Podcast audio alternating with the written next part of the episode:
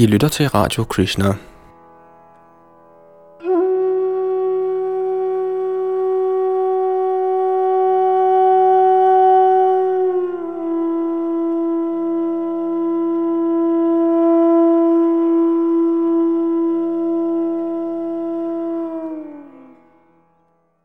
Videnskabsmænd bekræfter Ganges renhed – Forskere ved Malaria Forskningscenter i New Delhi har opdaget, at myg ikke formerer sig i vand fra Ganges øvre dele, eller for den sags skyld i vand, der er blevet tilsat Ganges vand, selvom de ikke ved hvorfor.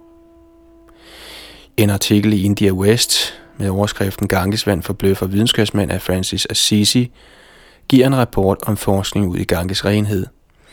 Ifølge artiklen fandt forskere, der var i gang med en undersøgelse i New Delhi-området, Ingen myglarver i beholdere med rent eller opblandet gangesvand, men fandt disse larver i beholdere med vand fra andre kilder. Videnskabelig bekræftelse af Ganges' renhed er ikke noget nyt.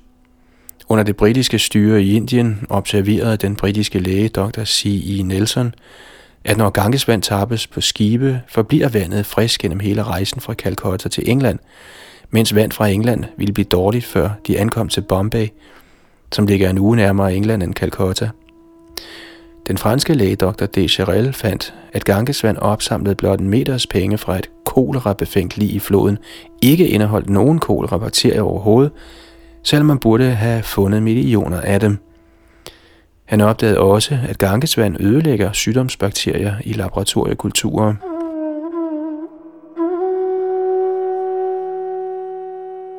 Forskere ved Roorkee Universitetet i Nordindien udsatte Gangesvand for standardundersøgelser af bakteriel aktivitet. Antallet af bakterier steg under de første to døgn, men faldt derefter drastisk.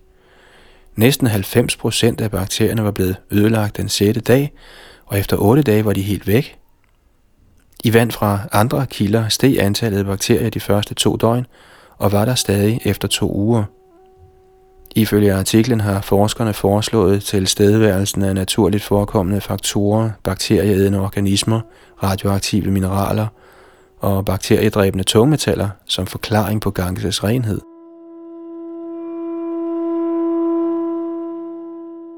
Når man tænker på kloakindholdet fra talløse lig, ofte kolera-ofre og i tusindvis af badende indere, påpeger Dr. C.F. Harrison fra McGill Universitetet i Canada, virker det bemærkelsesværdigt, at hinduernes tro på, at gangesvand er rent og ikke kan besmittes, og at de således trygt kan drikke det og bade i det, skulle blive bekræftet af moderne bakteriologisk forskning.